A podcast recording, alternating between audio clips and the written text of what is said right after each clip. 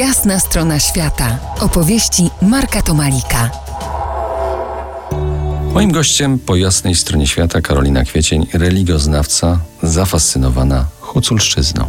Słynne stały się tamtejsze obrzędy, archaiczne wierzenia, dziwne praktyki na styku magii i religii. Słynne stały się, choć ciągle wydaje mi się w wolskim kręgu. A to może dobrze, bo wydaje mi się, że huculszczyzna jeszcze długo będzie poza trasami turystyki masowej. Zgadzasz się? Znaczy, turystyka masowa wchodziła wielkimi krokami. Tam był e, taki duże wzmożenie e, e, ruchu turystycznego i, i, usług turystycznych i tak dalej. Trochę to, za, znaczy w ogromnej mierze zatrzymała, to zrujnowała wojna krymska. Bo nagle Polacy, którzy stanowili pewnie, jeżeli nie połowę, to jedną trzecią gości przestali przyjeżdżać i pewnie na Ukrainie też był jakiś zastój. No niemniej rozwija się turystycznie, a co do magii, to tak, to to jest bardzo takie miejsce, gdzie kultura ludowa się zachowała, a kultura ludowa ma w sobie ten element.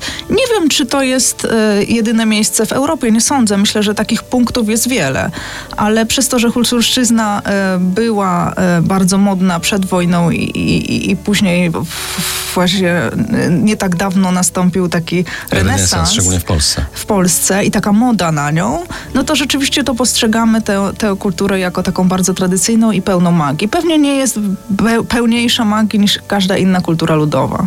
Na Huculszczyźnie ludzie żyją wciąż zatopieni w kulturze ludowej. Z etnograficznym zacięciem obserwowałeś tamtejsze obrzędy. Zacznijmy od niewiadomego, od tabu. Jak oni rozumieją tabu? Co to jest tabu dla nich? Chyba niesłusznie od razu pytasz o tabu, bo powinieneś zapytać o grzech. No właśnie, bo to jest synonim grzechu, tak? Nie, nie, nie, nie, nie. nie?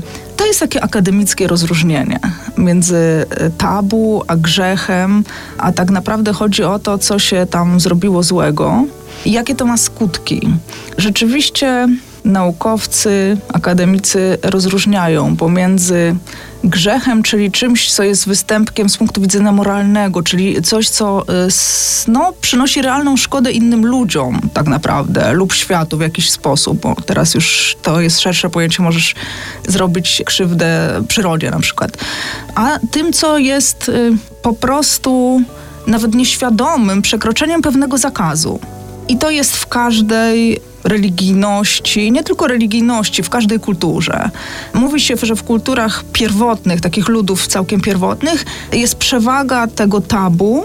Tabu to jest po prostu przekroczenie jakiegoś zakazu, który niekoniecznie e, e, to przekroczenie ma jakikolwiek wpływ na życie innych ludzi.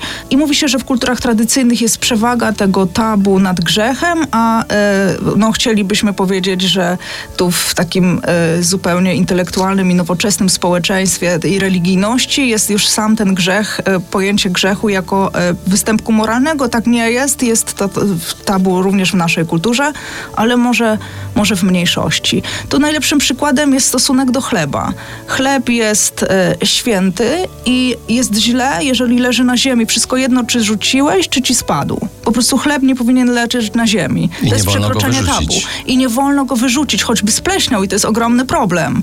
Jak się mieszka na wsi, można spalić w piecu, a w mieście co? Czasami lepiej nakarmić ptaka, choćby mu zaszkodziło. Za kilkanaście minut powrócimy do rozmowy o zwyczajach, obrzędach na Huculszczyźnie. Zostańcie z nami po jasnej stronie świata. To jest jasna strona świata w RMS Classic.